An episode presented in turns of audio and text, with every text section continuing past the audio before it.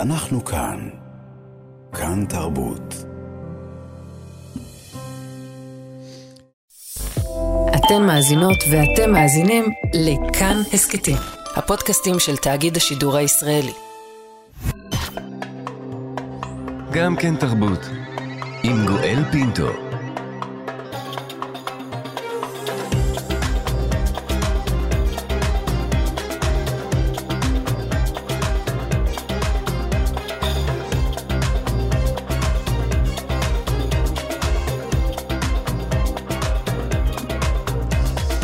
שלום שלום אה, לכולכם, אנחנו כאן, גם כן תרבות, מגזין התרבות של ישראל, בשבוע ה-18 למלחמת 7 באוקטובר.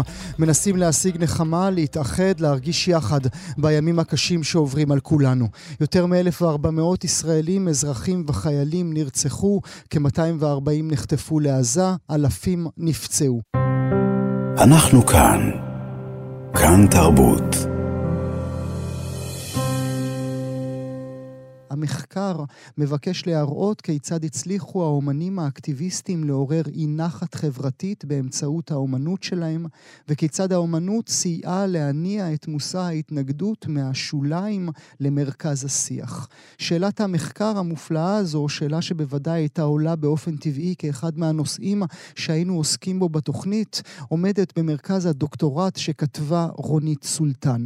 אבל ב-7 באוקטובר, סולטן בת ה-56 6, שנולדה להורים שעלו לישראל מארגנטינה, שהחלה את הקריירה האקדמית שלה בגיל מאוחר יחסית, רק לאחר שילדיה, אדם ותום, בגרו, נרצחה יחד עם בעלה, רולן סולטן, בביתם בקיבוץ חולית בעת טבח מחבלי חמאס. 15 מבני קיבוץ חולית ועוד שני מהגרי עבודה אזרחי תאילנד נרצחו בטבח, עוד שישה נחטפו לעזה. נדבר בעבודת הדוקטורט של רונית סולטן, אנחנו צריכים לקרוא לה דוקטור רונית סולטן, כי לבינתיים עבודת הדוקטורט שלה אושרה. נעשה זאת עם המנחה שלה לדוקטורט, מי שגם ליוותה אותה בתואר השני, הדוקטור רונית מילנו, מרצה וחוקרת במחלקה לאומנויות באוניברסיטת בן גוריון. בוקר טוב לך. בוקר טוב גואל, תודה רבה. תודה רבה שאת אה, נמצאת איתנו הבוקר, ונחמה רבה מאיתנו. זו אישה שבילית איתה מה ארבע, חמש שנים אחורה. כן, האמת שהרבה יותר, כי כמו שאמרת, גם uh, את התואר השני עברנו ביחד, היא כתבה אצלי גם את התזה, uh, ככה שאנחנו מת, מתחברים ביחד למשהו בסדר גודל של שמונה שנים. מתי את מבינה שאיבדת אותה בשבעה באוקטובר? זה היה בוקר מאוד קשה כמו לכולם. Uh, יש לנו קבוצת וואטסאפ של הדוקטורנטיות מעוטף עזה שאני מצורפת אליה, למרות שאני לא מהעוטף. אה, רונית ושתי חברות מיישובים אחרים באזור בקבוצה הזו, ומיד אחרי שמתחיל אה, הבלגן אה, בשש וחצי בבוקר, אני מבינה פחות או יותר את הסיטואציה ועושה התפקדות ובדיקת דופק בקבוצה. ולאורך כל היום מתכתבת רק עם השתיים האחרות ולאט לאט נופלת ההבנה שרונית כבר לא תענה לטלפון. כן, בדיעבד אה, הסתבר שהיא נרצחה בסביבות שמונה, שמונה וחצי, אה, ובעצם אה, זהו, לעולם לא אשמע אותה יותר. יחד עם אה, בעלה, צריך להגיד, אה, נכון. רולן, אה, רולן, רולן סולטן. נכון. מה רצתה? אני רוצה בעצם בשיחה הזו, אם את מרשה לי, הדוקטור מילאנו, אני רוצה לתת כבוד לעבודת הדוקטורט שלה. אני רוצה להחיות אותה, כי, כי היא עבדה על זה כל כך קשה, במיוחד כאשר זה נוגע לתרבות ואומנות. מה היא ביקשה להוכיח בעבודה שלה? מה שעניין אותה, וזה מעניין בגלל שאנחנו במדעי הרוח הרבה פעמים לא מתחילים את, את המסע הזה, ממה אנחנו רוצים להוכיח, אלא מתחילים עם איזשהו אה, סדק פנימי, אני חושבת, שמוביל אותנו לשאלות, וה, וההוכחה של משהו מגיעה תוך כדי המסע הזה, וזה גם באמת מה שקרה לרונית. אה, רונית פה חזרה לדברים שהיא גדלה בתוכם, היא גדלה בארגנטינה בתקופה של החונטה, של הדיקטטורה האחרונה, ומתוך השדה של המחקר שאנחנו עוסקים בו, של תרבות חזותית ואומנות, היא ביקשה לחזור אל המקום והזמן הזה ולשאול איך בעצם יוצרים אומנות מחאה תחת תנאים כאלה, שהם מאוד צנזוריאליים ומגבילים. ואם אפשר לדבר גם על האפקט של מחאה כזאת, זאת אומרת, האם בכלל תרבות מחאה, ואני פה מגדילה את הספקטרום לא רק מאומנות פלסטית, לגם אה, אה, שדות תרבותיים אחרים, האם באמת יכול להיות לזה אפקט ממשי על החיים שלנו? וזאת בסופו של דבר הייתה השאלה שליוותה אותה. היה, היה לה קל לחזור הביתה במובן של לחזור לארגנטינה ולתקופה שהיא ומשפחתה חוו שם?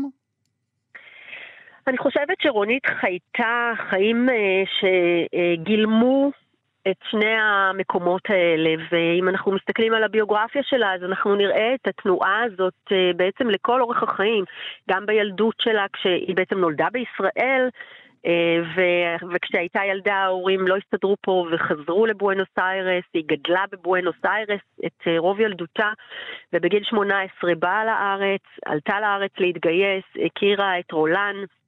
בגרעין, הם הקימו משפחה. בכלל, שהוא בכלל נולד בתוניס, צריך נכון, להגיד, נכון? נכון, נכון, נכון. וגם הוא עלה בגרעין של השומר הצעיר, הם נפגשו, נישאו, נולדו להם שני בנים, ואז הם החליטו לעזוב את ישראל ונסעו לבואנוס איירס. ואחרי כמה שנים שם שוב חזרו והתיישבו בחולית. אז כשאתה שואל על המקום הזה של הדוקטורט ביחס לחיים האישיים, אי אפשר שלא לשזור את זה בביוגרפיה שלה. ולכן אולי זה גם הפך לקשה יותר עבורה לחוות מחדש את אותן מראות שהיא הכירה. נכון, אין לי ספק אה, לגבי הקושי הזה. צריך כן לציין שבתוך האקדמיה, ובוודאי אה, במחקר של רונית, צריך מאוד לשים לב, אנחנו כחוקרים צריכים מאוד לנתק את הדעות הפרטיות שלנו, את הרגשות האישיים שלנו, אה, כן, את, ה, את החוויות.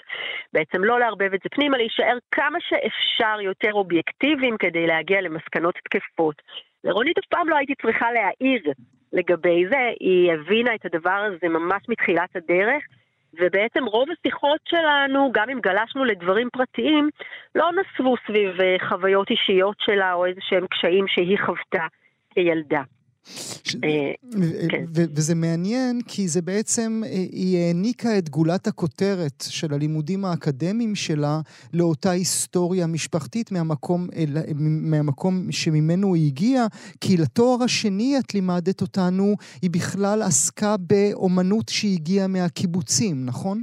נכון, שגם זה מעניין, כי גם שם היא בעצם לקחה איזשהו, אה, כן, פרגמנט מתוך החיים האישיים שלה כקיבוצניקית.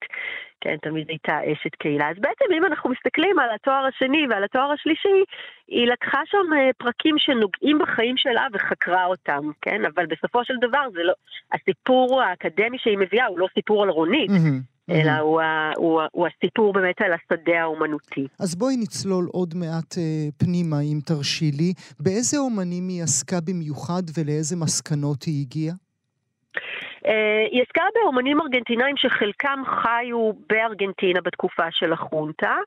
אה, וחלקם אה, גלו ויצאו החוצה למדינות אחרות.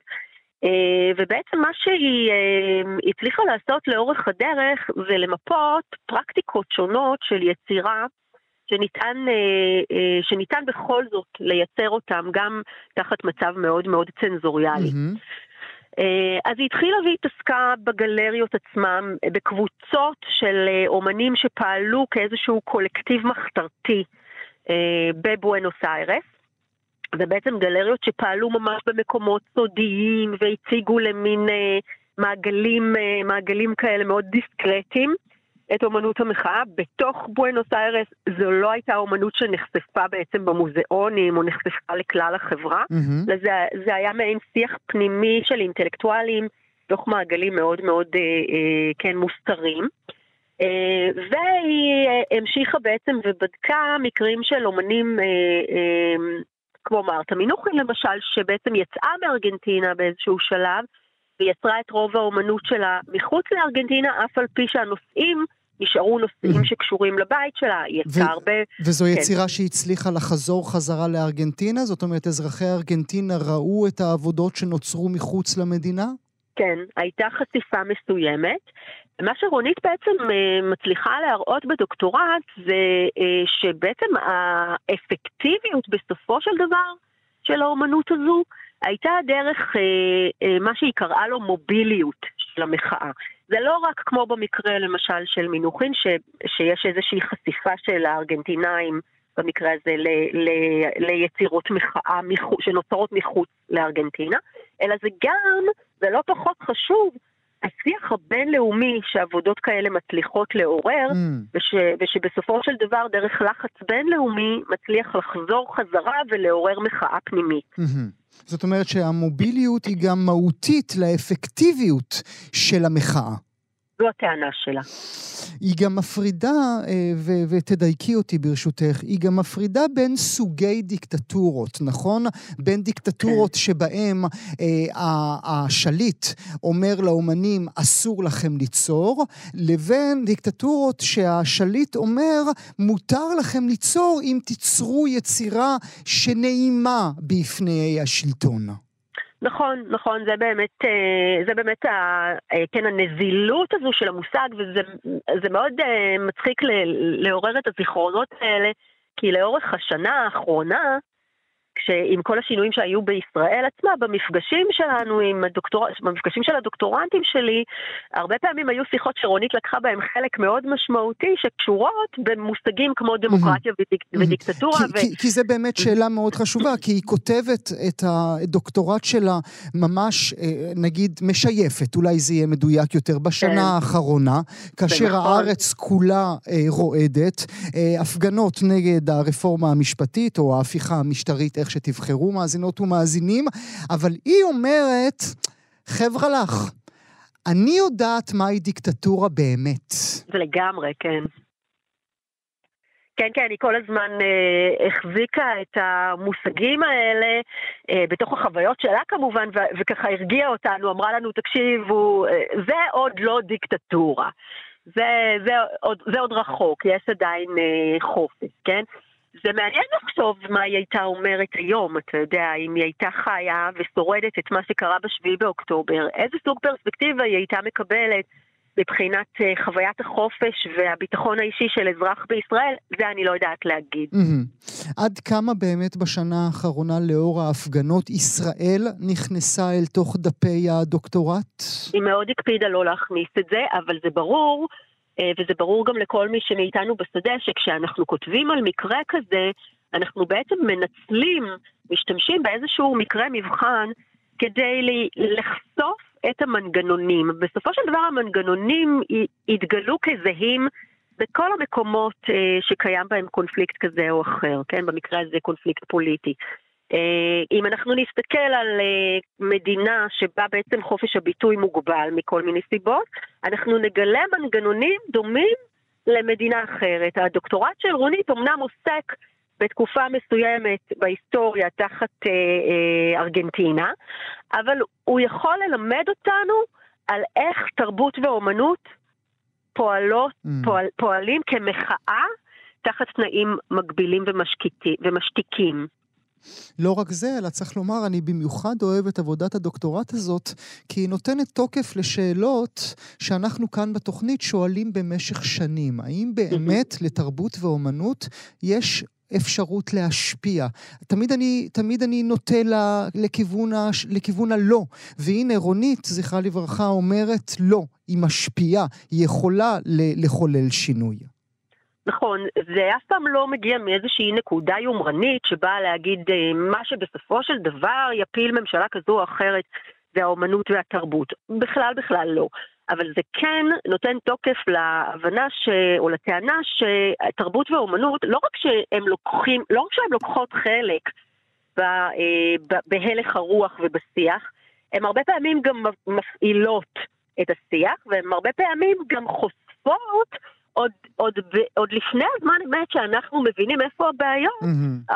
האומנים כבר יש להם את הסיסמוגרף הפנימי הזה לבטא את הסדקים בחברה mm-hmm. שלנו, את הקשיים, mm-hmm. את המקומות שמהם בסופו של דבר יפרוץ השבר. ואז אנחנו קוראים להם נביאים, כן? היום אנחנו גם אחרי נכון. שבעה באוקטובר, אנחנו מתבוננים על עבודות שנעשו לפני, אה, ואנחנו אומרים, וואו, איך ידעתם? אה, כנראה שיש שם משהו בססמוגרף. אולי לסיום, אני רוצה להתייחס לעובדה אה, שהיא אישה שנכנסה אל העולם האקדמי בגיל מאוחר יחסית. היא נרצחה כאשר הייתה בת 56, רק אז הגישה את הדוקטורט שלה, שאושר, אני מזכיר לכם, מאזינות ומאזינים. היא נכנסה אל העולם האקדמי רק כשהייתה בת 40. את כמנחה מקבלת... אה, תוצאות טובות יותר מאנשים שכבר אה, יש כמה צלקות על הגוף שלהם, אנשים שחוו אה, חתיכת חיים כבר? אה, לא, אני לא חושבת שזה מה שמשפיע על עבודת דוקטורט טובה, למרות שעבודת הדוקטורט של רונית מעולה, כן, היא קיבלה כמובן גם דוחות שיפוט מעולים. לא הייתי מייחסת את זה דווקא אה, לחוויות שהיא עברה. אה, מצד שני, אני צריכה לסייג את זה כי אה, אני לא יכולה לדעת מה מעצב חוכמה בסופו של דבר, mm. כן? אם אנחנו מדברים על חוכמת חיים, אין לי דרך להפריד ולהגיד לך, זה סתם כי היא חכמה, וזה בגלל כל הדברים ש... שהיא עברה.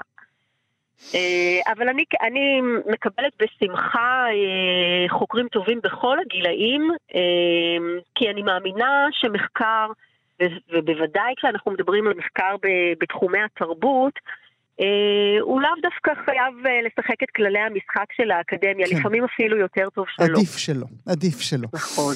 לזכרה של הדוקטור רונית אה, סולטן, הדוקטור רונית מילנו, מרצה וחוקרת במחלקה לאומנויות באוניברסיטת בן גוריון, תודה רבה לך שהיית איתנו הבוקר.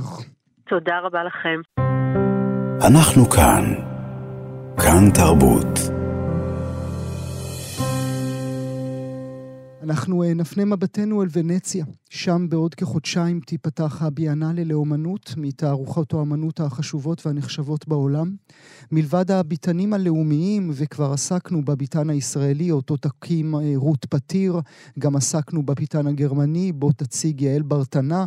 בכל מהדורה של ביאנלה יש גם תערוכת ענק. את התערוכה השנה עוצר הברזילאי, הברזילאי אדריאנו פדרוסה. כותרת התערוכה השנה זה זרים בכל מקום. רשימת המציגים בתערוכה פורסמה, 330 אומניות ואומנים מכל העולם יציגו בה, אף לא אומן ישראלי. האם לטבח, מחדל ומלחמת שבעה באוקטובר יש יד בעובדה שעולם האומנות הישראלי והאומניות והאומנים מקבל כתף קרה? והאם ישראל, כפי שציינו בתוכניות קודמות, עומדת בפני ביטול תרבותי, גם אם לא רשמי או מוכרז? נברך לשלום את רותי דירקטור, עוצרת אומנות עכשווית, לשעבר במוזיאון תל אביב לאומנות, ומחבר את הספר הדרך לוונציה. שלום רותי. בוקר טוב. תודה רבה שאת אה, נמצאת איתנו הבוקר. אה, נתחיל ברשותך. 330 אה, אומניות ואומנים מכל העולם, נמנה עוד מעט כמה בשמות, ואף לא ישראלי אחד? תראה, קודם כל המספר הוא מטורף. מעולם עוד לא הייתה תערוכה בוונציה כה גדולה.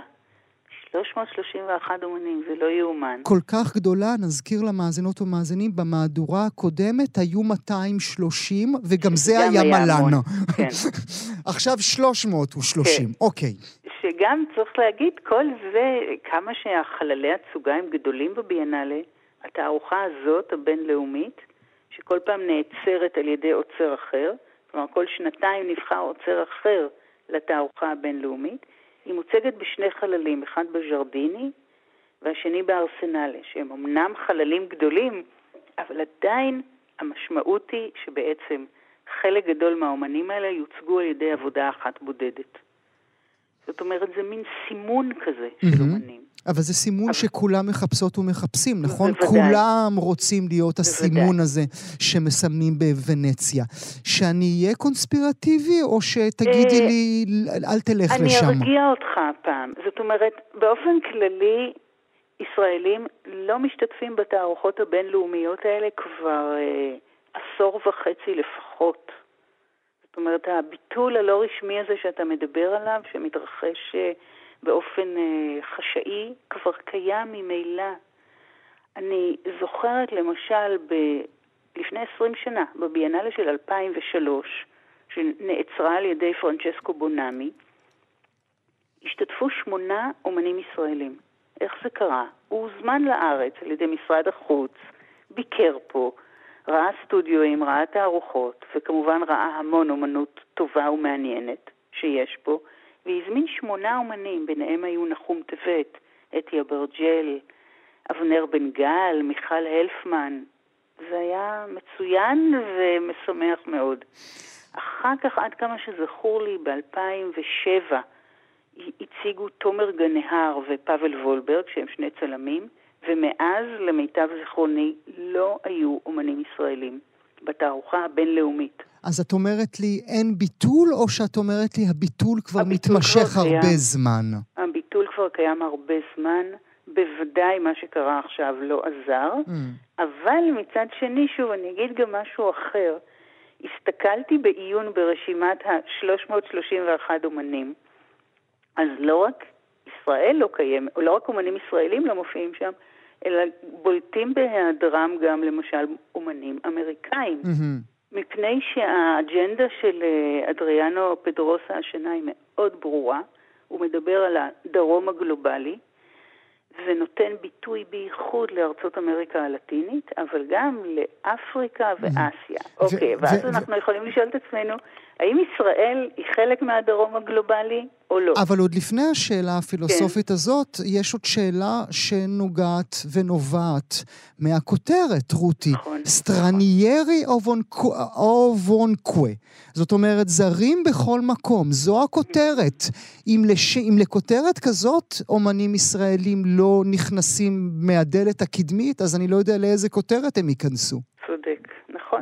כותרת מאוד מכילה, מאוד פתוחה, שיכלה בקלות להכיל אומנים יהודים וישראלים, שתחושת הזרות והאי שייכות היא חלק בלתי נפרד מהם, נכון?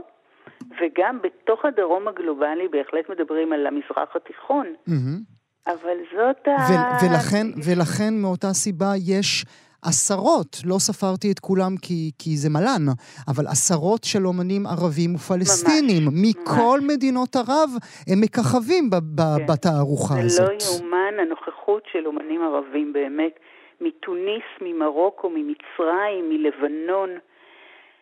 אז, ו- ויחד עם זאת, הוא, הוא מדבר באמת, אדריאנו פדרוסה, על דברים מאוד יפים, על רעיונות מאוד יפים, כי חלק מהמוניטין שלו נצבר על ידי זה שהוא עצר בסאו פאולו סדרה של תערוכות על היסטוריות אחרות. הוא מנסה להראות שלתולדות האומנות יש, לתולדות האומנות המודרנית יש היסטוריות אחרות. מהמם. לא, לא כן. לחינם, כן? כי הוא עצמו הוא- בעצם העוצר הראשון שמגיע מדרום אמריקה. גם, נכון. גם תחת זה הייתה איזושהי... אה, אה, נדבר רגע אפרופו האומנים הערבים, ובעיקר האומנים הפלסטינים שיציגו בתערוכה שם. אחת מהם היא מישהי שלפני עשר דקות ביטלו את כל התערוכות שלה ברחבי ממש, העולם. כן. סמיה חלבי, שהיא ילידת ירושלים. היא ילידת ירושלים משנות ה-30, היא אישה היום בשנות ה-80 לחייה, שנחשבת לאומנית פלסטינאית בכירה. היא חיה בניו יורק, היא חיה בארצות הברית שנים, והייתה אמורה להיות לה תערוכה בגלריה של אוניברסיטה באינדיאנה, ותערוכה גדולה, רטרוספקטיבית, אה, עם ציירת מופשט. והתערוכה בוטלה. אה, כנראה באמת בעקבות התבטאויות, אה, היא מאוד פעילה ברשתות החברתיות, היא אקטיביסטית אה, למען אה, פלסטינאים, כן, ותערוכה שלה בוטלה, זה עורר דין ודברים מאוד סוער בעולם האומנות. מי שנעמדה לצידה זאת אמילי ג'אסר, שהיא אחת מה, גם אחד מהקולות הבולטים, הקולות הפלסטינאים הבולטים בארצות הברית, של אומנית שהיא מאוד אה, פעילה ואקטיביסטית בקול האנטי-ישראלי שלה והפרו-פלסטיני, וסמיה חלבי, שזה באמת לא יאומן, שתערוכה מהמם. בוטלה בגלריה, באוניברסיטה בארצות הברית, אבל עושה רושם שהיא תקבל עכשיו בביאנלה את המקום ה... וכמו ראוי שאמרנו, לא רק היא.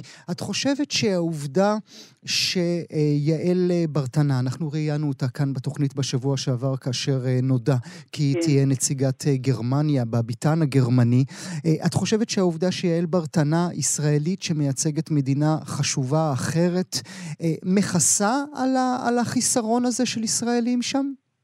היא לא מכסה, אבל היא ללא ספק מאירה נקודה מאוד מאוד מעניינת. כי גרמניה, שגרמניה היום תבחר להציג באומנית ישראלית בביתן שלה, זאת אמירה לא פחות מהדהדת מלא להציג אומנים ישראלים בתערוכה בינלאומית. זאת אומרת, אני קשה היום לברוח מהשתמעות פוליטית בכל בחירה Mm. כזאת. כן או לא, אתה נכנס זה- לפינה הזאת. זה ממש. ולכן גם אני חושבת שאחת הסיבות שהאוצרים של התערוכות הבינלאומיות בוחרים שלא להציג אומנים ישראלים, כי הם יודעים שזה פח, שזה מלכודת מהמם. לסערות פוליטיות. מהמם. תראה, הוא מדבר, אדריאנו פדרוסו מדבר על להציג מודרניזמים אחרים, שזה מאוד מעניין. הוא אומר, המודרניזם שאנחנו רגילים, שאנחנו מכירים, הוא רובו אירופאי וצפון אמריקאי. אבל היו גרסאות של מודרניזם גם באמריקה הלטינית, שאת זה בייחוד הוא הולך להציג, אבל גם באפריקה, וגם באסיה, וגם במזרח התיכון. אז בקלות אפשר היה למצוא נציגים מהמם. מעניינים מהמם. של מודרניזם ישראלי, של הווריאציה הישראלית של מודרניזם. אם אני רק חושבת, הזכרתי מקודם את נחום טבת, שהוצג ב-2003 בביאנלה בוונציה, בתערוכה הבינלאומית. תחשוב על העבודות של נחום טבת, איזה גרסה מעניינת, עם אתוס קיבוצי, מהמם. מקומי, אסתטי, למודרניזם, הוא יכול היה להוות, מהמם. אבל... אה, לא רק הוא, אם חושבים, לא אם הזכרנו ודאי. את יעל ברטנה, אם יש מישהי בעולם האומנות שעוסקת בזרות, זו יעל ברטנה. היא יושבת תחת הכותרת הזו כאילו תמונה שלה לידה. לא, זאת אומרת, לו היה עניין בלחפש, לחקור ולמצוא אה, אומנים שמתאימים לתזה, שנענים להצעה הכללית הזאת בארץ, כמובן היו מוצאים. Mm. אבל אני רק יכולה לדמיין מה האוצר הזה חושב עוד לפני שהוא בכלל הביע את דעתו הפוליטית, לאיזה הסתבכות הוא עשוי להיכנס. הרי מיד יהיו אומנים שיחרימו את ה- את התערוכה, אם רק ידעו שיש אומן ישראלי שמציג שם. אם חס וחלילה יסתבר שמשרד החוץ באיזושהי צורה מימן... נתן שקל. כן, מהמם. לפחות להביא את האומן, לטיסה של האומן. כבר מבטלים, כבר עשרות אומנים מבטלים את Mm. השתתפותם. אני, אז אני רוצה בהקשר הזה לשאול אותך שתי שאלות לסיום. אחד, האם כמו האירוויזיון, אולי כדאי להמליץ לרות פתיר לא, לא לנסוע השנה? אולי, אולי הבחורה האומנית החשובה הזו רק תיפגע במין הצגה, במין environment שאנחנו מתנהלים סביבו עכשיו. אני לא הייתי, לא הייתי ממליצה לה שום דבר, אני רק אגיד שאני חוששת מאוד ואני אני לא מקנאה בה. הולך להיות לה קשה, נכון? הולך להיות קשה מאוד. זה באמת, לא הייתה עוד סיטואציה כזאת. וזה עצוב נורא, כי להציג בוונציה, כאמור, זה באמת אה, משאת נפש, מהמם. וחלון ראווה מאוד חשוב לעולם, וזה קורה פעם אחת בקריירה של אומן, שהוא מייצג מדינה במקום כל כך מרכזי, אבל אני חוששת שהפעם להיות ישראלים בוונציה, בתערוכה בינלאומית כזאת, זה הולך להיות מאוד מאוד לא פשוט. ואולי עוד מילה אחת ברשותך, עד כמה המצב באמת קשה בעולם האומנות אל מול האומניות והאומנים הישראלים? יש כל מיני ערוצים בערוץ הרשמי ה- אה, המוסדי, זה מאוד קשה. בקשרים מוסדיים עכשיו מאורגנים יהיה מאוד קשה לנהל. יחד עם זאת, ברמה אישית, יש אומנים שכבר פה, חיים בחו"ל, פועלים בחו"ל, כבר יש להם קשרים, אז אני מאמינה שגם אם כרגע הם אולי יצטרכו קצת להנמיך את הווליום, אז בהמשך הם ימשיכו מהמם. להציג ולהיות. אבל זה קשה. שוב, זה גם לא התחיל מעכשיו, זה כן. לא התחיל מה-7 באוקטובר, זה כבר שנים שיש מדיניות עקבית, זוחלת ומאוד ברורה של התעלמות מאומנים ישראלים בהקשרים בינלאומיים. נברך אותך על הדברים החכמים האלה. רותי דירקטור, תודה רבה לך שהיית איתי תודה, הבוקר. גואל. להתראות. אנחנו כאן. כאן תרבות. מתמחה בפיתוי נשים צעירות ואבודות, מבטיח להן אהבה וחיים טובים, ואז מסמם אותן, חוטף אותן לדירת זנות, הופך אותן למכורות לסמים, עד שהן נאנסות יום אחר יום על ידי גברים זרים שמודעים וממשיכים לאנוס. זה לב העלילה של הבית ברחוב פין, סרטו החדש של אמיר מנור שעלה כעת לאקרנים. אנחנו אומרים חדש, אבל תלאות רבות עברו על הסרט עד שהגיע לאקרנים. הוא צולם כבר לפני ארבע שנים. ריימונד אמסלם כבר הספיקה לפני שנים לזכות על תפקידה בו בפרס אופיר, אבל אז הגיעה קורונה שסגרה את בתי הקולנוע לזמן ארוך, ואז ההפגנות נגד הרפורמה המשפטית, ההפיכה המשטרית, ואז טבח ומחדל שבעה באוקטובר. אבל במידה רבה, הבית ברחוב פין, על כל הקושי הרב בצפייה בו, הוא כמו שכתבה שני ליטמן בעיתון אה, הארץ, הוא מהדהד באופן ישיר את החששות הכבדים ביותר לגבי מה שחווים כרגע החטופות והחטופים המוחזקים בידי חמאס ברצועת עזה. ההגדרה הזו של ליטמן מקבלת אה, קומה נוספת, מצמררת, כשמתוודעים לשורה בסרט, כאשר שוטר מגיע לרחרח באותה הדירה, והגיבור, הסרסור, האנס, אומר לשוטר, נחטפות? מה אנחנו? אנחנו דאעש. ופתאום המציאות מורידה לך סטירה בפנים. זו לא הפעם הראשונה שהבמאי, אמיר מנור, מביט מאיר זרקור אל החיים בשולי החברה. הוא עשה זאת בחיותה וברל, סרט מצוין בכיכובם של רבקה גור ויוסף כרמון על זוג זקנים שמתגורר בבניין בתל אביב, ועכשיו חיים בזנות. אמיר מנור, במאי הבית ברחוב פין, נמצא איתי הבוקר. בוקר טוב לך. בוקר טוב, גואל. תודה רבה שאתה נמצא איתנו. למה לא הוציא את זה עכשיו? אמ, אני, זאת שאלה ששואלים אותי הרבה, אני חייב להגיד שאני לא חושב שיש זמן טוב להוציא את הסרט. אני חושב שכל מי ש... אה, אה, כל, כל הטיעונים, תמיד יש איזשהו משהו שעומד בחברה הישראלית הלא צפויה אה, כנגד ה... היכולת לדבר על הסוגיות החברתיות שמעסיקות אותנו, ולכן אני חושב שכמו שזה זמן לא טוב, זה גם זמן מאוד מאוד טוב. אנשים בכלל פנויים אה, ליצירה תרבותית קולנועית מקורית? אני חושב שכן, אני חושב שגם uh, מאז ימי ההפיכה המשטרית הבנו שאם אנחנו לא נעמיק uh, לתוך הסוגיות שאנחנו צריכים לטפל בהן, אנחנו, לא יהיה לנו פה uh, תקומה, אז אנחנו צריכים, כן, לדעתי להתמודד עם הדברים כל הזמן וגם עכשיו. אני חושב שגם אחרי הקורונה אנשים חיפשו להתבדר הרבה מאוד, mm-hmm. אחרי שהיינו נעולים, נעולים בבית, אבל הבנו מהר מאוד שאין לנו את הפריבילגיה אך ורק להתבדר. טוב, גם צריך להגיד שהמוצר עצמו, אם אפשר לקרוא ליצירה הקולנועית שלך מוצר, אה, בכל מקרה איננו לקהל אה, צופי אה, סרט אה, גיבורי על נגיד, כן? זה, זה, זה, זה, זה סוגה אחרת לגמרי. נכון, ועם זאת אני חושב שהוא אה, ראוי ורלוונטי לכולם, כי כמו שאתה אומר, הוא באמת, אה, הוא גם יצירה, הוא גם יצירה קולנועית. אני חושב שהוא אה, עשוי באופן מרשים, גם המשחק, גם הצילום, גם העריכה, גם המוזיקה, כלומר... חושב שגם אה, זאת חוויה קולנועית, לא רק אה, סרט קשה. אתה עצמך הבנת אחרי שבעה באוקטובר שהסרט שלך אולי נותן קומה נוספת של סתירה לצופות והצופים?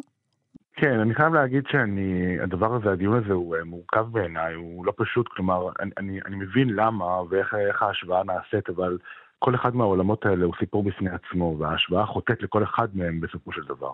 אנחנו צריכים, אה, אם אפשר לומר משהו על הקשר בין הסרט לבין השבעה באוקטובר, זה אולי למצוא גרעין של מה המשמעות של פוסט-טראומה מתמשכת אה, בחוויית אה, אנשים והאנשים החטופים בעזה, ועל זה אפשר להגיד שעל אף שאי אפשר להשוות, צריך וברור שצריך לשחרר אותם כמה שיותר מהר עכשיו, להחזיר את החטופים והחטופים. בין אם נצפה בסרט ובין אם לא, אמיר. כן. זאת אומרת, זה לא כן. השיעור שאותו אנחנו צריכים לקחת לא. מהיצירה הזאת. לא, זה לא השיעור, אבל אני חושב שצריך להגיד את זה בקול רם וברור. שאם יש איזה תרגיל של אה, זהות בין הדברים, הייתי אומר שפוסט-טראומה זה דבר מורכב ואיום ונורא, ואנחנו לא יכולים לדמיין את הגיהנום שהם עוברים שם, וצריך להחזיר את החטופות והחטופים הביתה מיד. האם לגבר בכלל מותר אה, מוסרית לעשות סרט על יצירה שנוגעת בנשים בזנות? אני חושב שאפילו מוטלת עליו החובה לקחת אחריות על הנושא. אני חושב שהדיון הזה של מי מותר לו לעשות את הסרט הוא דיון חשוב, והוא לא אמור לבטל את היכולת שלנו לייצר אה, פרספקטיבה רחבה על תופעות חברתיות בנקודות מבט שונות. להפך, אני חושב העושר והנקודות מבט השונות מאפשרות לנו פרספקטיבה הרבה יותר גדולה, ובעיקר דיון משותף ואחריות משותפת על הנושאים הללו. זאת בעיה רק של נשים זנות? Mm.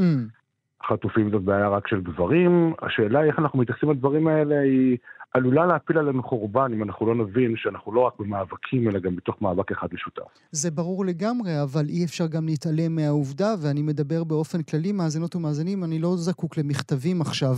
אנחנו, המגדר שלנו, אמיר, אנחנו האשמים, אנחנו, אנחנו הבריונים, אנחנו לא הקורבנות. נכון, וגם, נכון, נכון, וגם הבריונים, יש להם אחריות להתבונן על המעשים שלהם ולקחת אחריות. אני לא...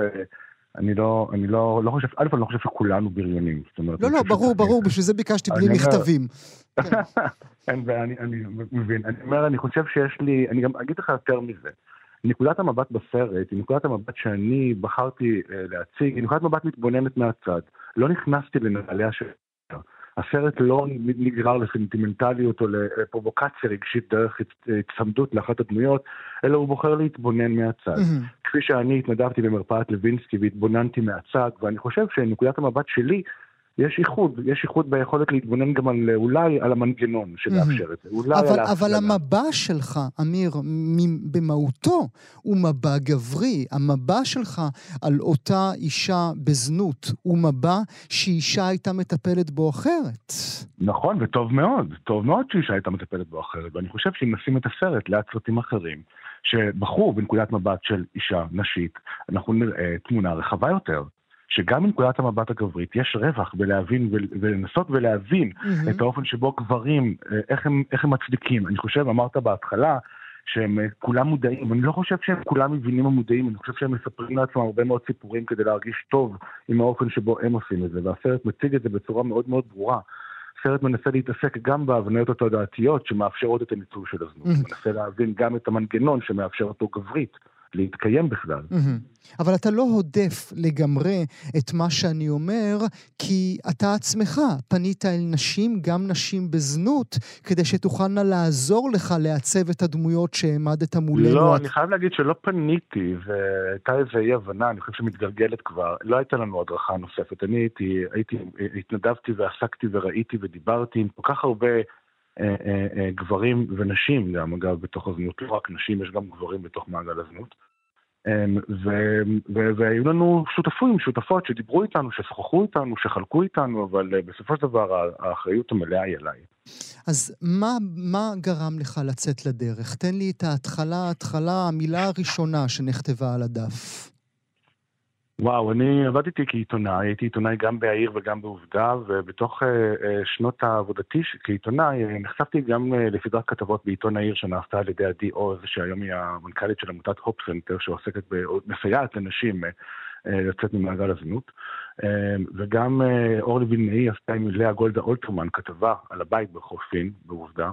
ושתי הכתבות האלה הדהימו אותי, אני לא הבנתי את זה, אני, תראה, אני, אני הומו, אני לא, לא, לא, לא הלכתי לאישה בזנות מעולם בחיי, mm. אני... אבל אה, אבל, אבל, אבל אם אתה כבר אומר את זה, נשים אה, כוכבית ברשותך, גם גברים הומואים אה, משתמשים אה, בשירותי נכון, מין. נכון, נכון, נכון. אני אגיד אפילו יותר מזה, אני יכול להגיד גם שבמידה רבה, בהתחלה עוד לא הבנתי עד הסוף למה אני כל כך נמשך לתוך העולם הזה. לאט לאט מצאתי קווים דקים, מטרידים, שקיימים כהקבלה בין העולם שבו אני חי לבין העולם שבו אותן נשים חיות. מבחינת הניצול. המיני שאנחנו חווים כן, במהלך חושב... החיים. נכון, אני חושב שיש, אה, שהקהילה, אה, כשאתה מגיע לעיר הזאת, היא נטול שייכות ואהבה, כי אתה מחפש את עצמך ואתה לא עד הסוף יודע, אה, לא כולם יודעים, לא יודעת מהארון, אתה מפוחד. הרבה פעמים החיפוש אחר שייכות ואהבה מוביל לכל מיני תוצאות לא רצויות.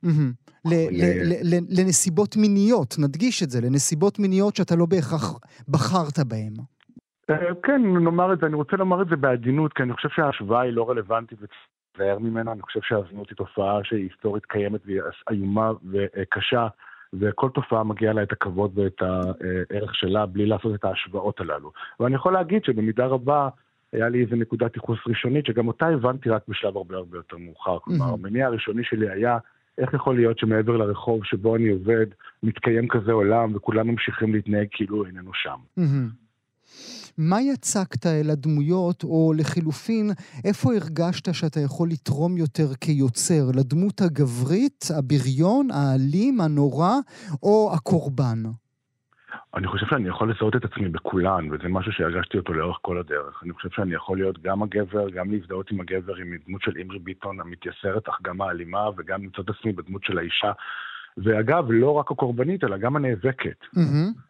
ריימונד אמסלם משחקת דמות שיש בה תקווה ויש בה רצון ויש בה לביאה המתחבאת שם מתחת מהמם. והיא יוצאת החוצה.